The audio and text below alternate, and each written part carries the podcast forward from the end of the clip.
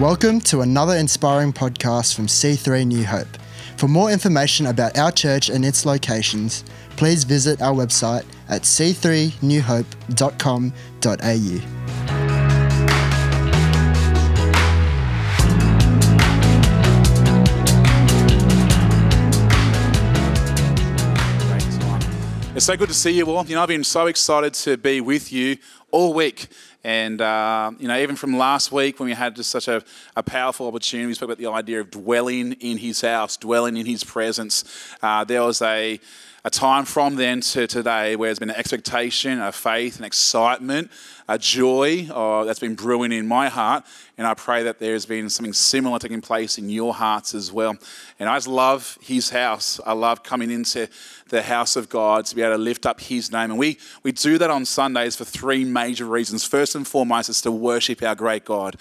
We don't come here just to be able to, to um, have, you know, say hi to other people. We, we come to be able to worship our great God.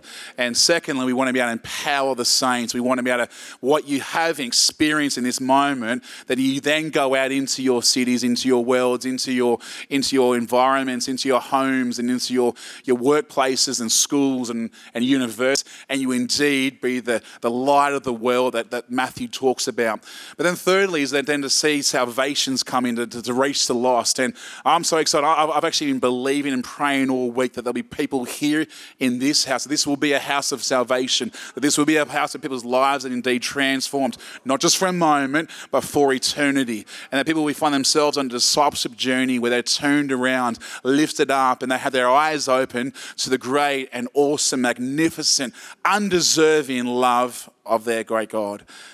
And so, my prayer today is whether you've come here for the very first time, and I had the chance to be able to jump into the cafe beforehand and, and say hi to a few of you guys. And a couple of you guys did say, hey, this is my first time. I want to welcome you. I know the guys beforehand. And Anakin, where, are you, mate? What, what, how about the dance from Anakin this morning? Oh, there he is over here. Who wants to see more dancing from Anakin? Hey, old. Uh, uh, last time he was on, he's, he's, he's, he's, retired right now. We need a new service leader right now. I love that. Come and dance in the house of God let him dance, not me. Okay, we all work to our according to our gifts that way, but I love it. And uh, whether today is your first day, or maybe you've called this place home for many, many, many years, I've been really believing and praying that this week will be not just another Sunday. Never let any Sunday just be another Sunday. That's probably what we actually should be saying. But, but there's been expectation and, and, a, and, a, and a readiness. And it's funny how Where's Kemi? She around here somewhere? Where's Kemi? She might be.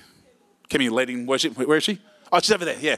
Um, she started reading out a scripture from Acts chapter two, and I've had Acts. I've actually had the book of Acts on my heart, uh, particularly this week. I would have read the book of Acts probably three or four times this week, and I particularly want to dwell in and, and, and hang out in Acts chapter two today. And uh, I'm believing that the Word of God will impact and open eyes and open hearts today. That'll be my prayer.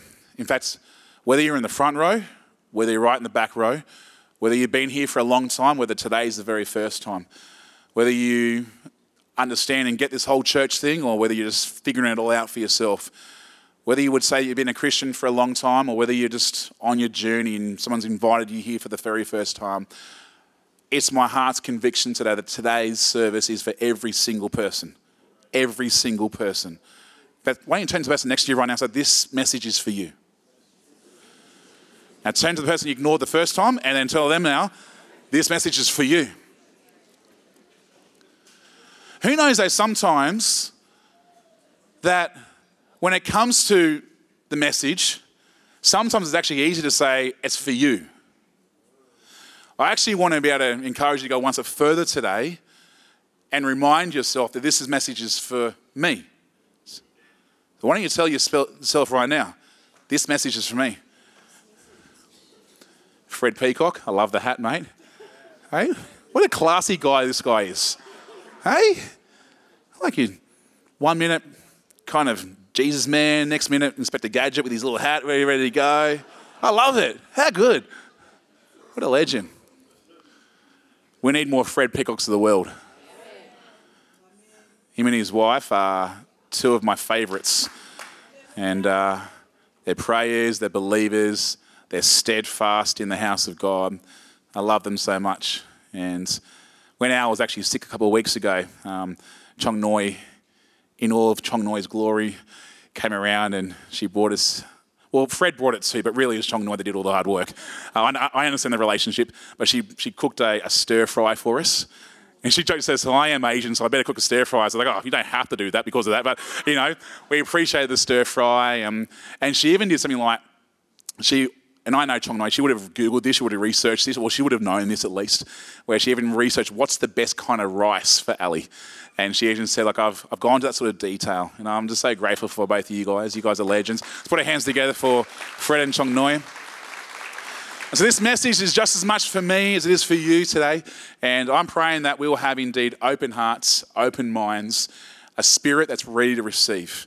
And again, I don't know what you've come in through these doors here today with. Uh, Joel mentioned that some of you guys are carrying weights and that there's shackles and, and, and chains to be broken. And I'm praying that we will be a chain breaking kind of church, that we will have people's lives with a testimony of God's goodness and God's transformative power. And we do. We want to be to follow Jesus. We want to become like Jesus. To become like Jesus, there has to be change. There has to be transformation taking place in the hearts of every single person. And together we do this. I said to our team beforehand when we were praying, praying for this service, that you would be surprised that if we were to scrape just one or two layers down of every single person, what's going in their worlds. And the lie of the devil, the deception will be that you're the only one experiencing things. But I want to tell you that together, as we press in, together, as we desire and we humble ourselves and we find ourselves at the feet of Jesus, worshiping Him, loving Him, stretching our hands out towards Him, together we are stronger, we grow and we heal. And, and that is the power of the collective church that we come together for that. So today will be a day where we preach, where we are stirred up by His word, but then we also want to have a chance to be able to pray.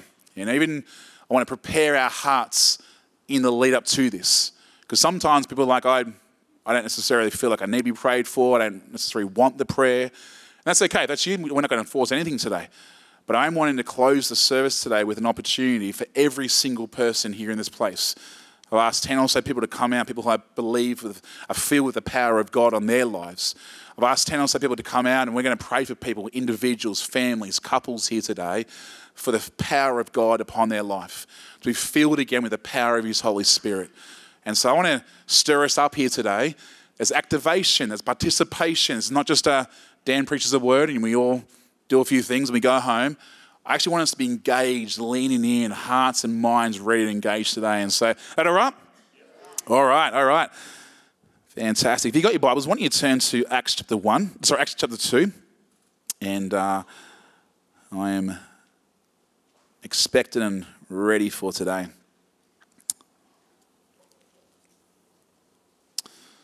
Alrighty. It says on the same day, Acts chapter 1, verses, verses, uh, sorry, Acts chapter 2, verses 1. On the same day of, of Pentecost, all the believers, how many, how, many, how many of them? All of them, all the believers were meeting together in one place. And suddenly, and I love this word suddenly because it's actually not necessarily a suddenly as we would come to understand. You see, when we actually understand what's taking place in the context of this scripture, we know that these disciples, we know these believers, have actually been together for the best part of 10 days by this time. They've been hanging out together. And so when we, when we hear the word suddenly, we think it instantaneous. It just like rock up, boom, straight away. There's actually been a preparation zone taking place during this time. And sometimes in our faith, we have suddenly moments. But we've also got to understand that it's the legwork, it's the preparation, it's the worship, it's the, it's the before the scenes often taking place in our worlds that then suddenly something happens. I'll never forget that for six years, Al and I were believing for a child to come into our world. Six years is a long time to wait. But then suddenly it happens. And I want to encourage us here that today that maybe you're believing, maybe you're waiting, maybe you're holding on, maybe you're praying, maybe you're hoping for something here today. I want to encourage you, continue on that journey because suddenly that'll be your testimony one day. Suddenly they'll be saying, and here's the, here's the thing that when that took place in our world, in an instant, it was like, it all made sense. It all made sense. In an instant, I recognized I'm not God. He is God. His timing is perfect, and His will was indeed done in that sort of moment. And so, suddenly, what takes place is that there is a sound from heaven like a roaring of a mighty windstorm. You know, we sang a song here today where fresh winds. And I'm praying that there will be a new, fresh winds. And I believe there's actually a, God is pouring out His Spirit upon us right now. In the days that have been prophesied, the days that will don't get darker, that there'll be indeed a fresh wind, there'll be a fresh light upon our church and upon us here in this place. And it says that he filled the house where they were sitting. Now it's interesting to me that the winds, the presence, it filled the house, it filled the physical space first before it did the believers. We're about to read about the fact that it then reaches the believers. But this is why, for me, environments really matter. Atmospheres really matter. This is why we've got to come together as believers. This is why church on Sundays is so important. This is why connect groups midweek are so important. Atmospheres indeed matter. I love how the, the wind, the Spirit of God, can flowed into that house. And then, as people who are in that house, they then received something from, from God. They received the Holy Spirit. And it says it filled the house where they were sitting. Then, what looked like tongues, say flames or, or, tongues of fire appeared and set on each. And I love that. And everyone, everyone said everyone. So I was with some gusto here this morning. Say everyone. Everyone present was filled with the power, with the Holy Spirit, and began speaking in tongues in other languages as the Holy Spirit gave them this ability. This morning, ladies and gentlemen, boys and girls, everyone here in this room, I've got a message on my heart titled, Every Person Filled. Every person filled.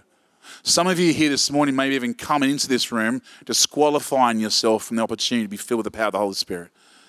Or maybe you felt like this was something that happened a long time ago.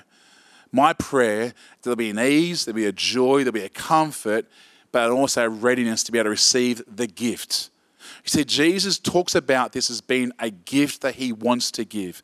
Jesus even goes as far as saying that it's good for me to go in the Gospel of John. He's sitting down in chapters 14, 15, and 16, and he's saying to the disciples of the time, it's actually good for me to go. Why? Because my time here is done. It's time for me to be at the right hand of the Father right now.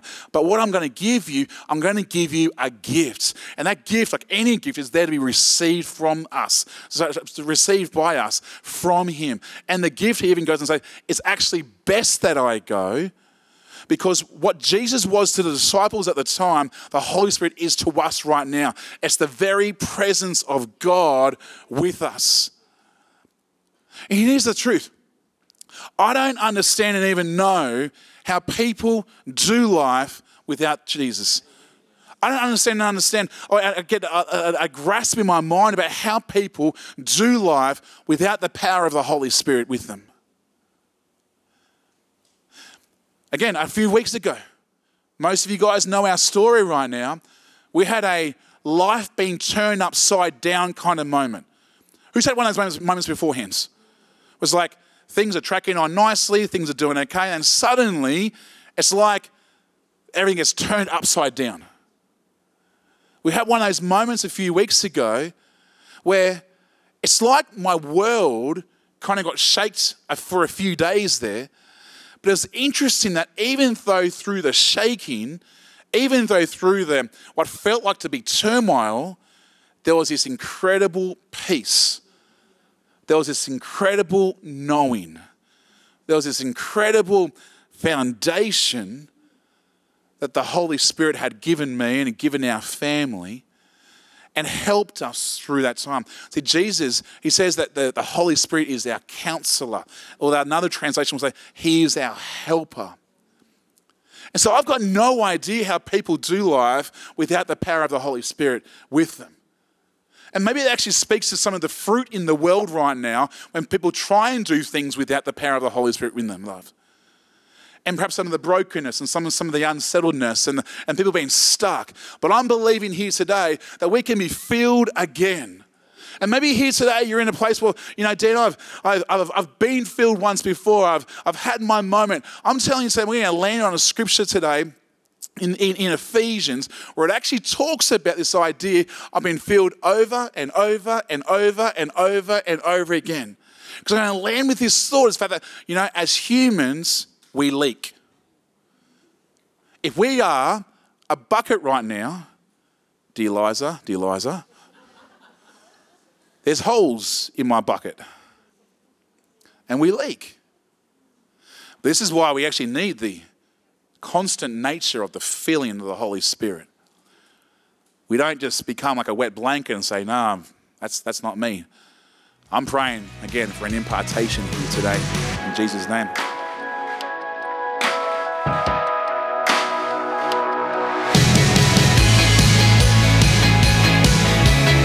We hope you've been encouraged by this message.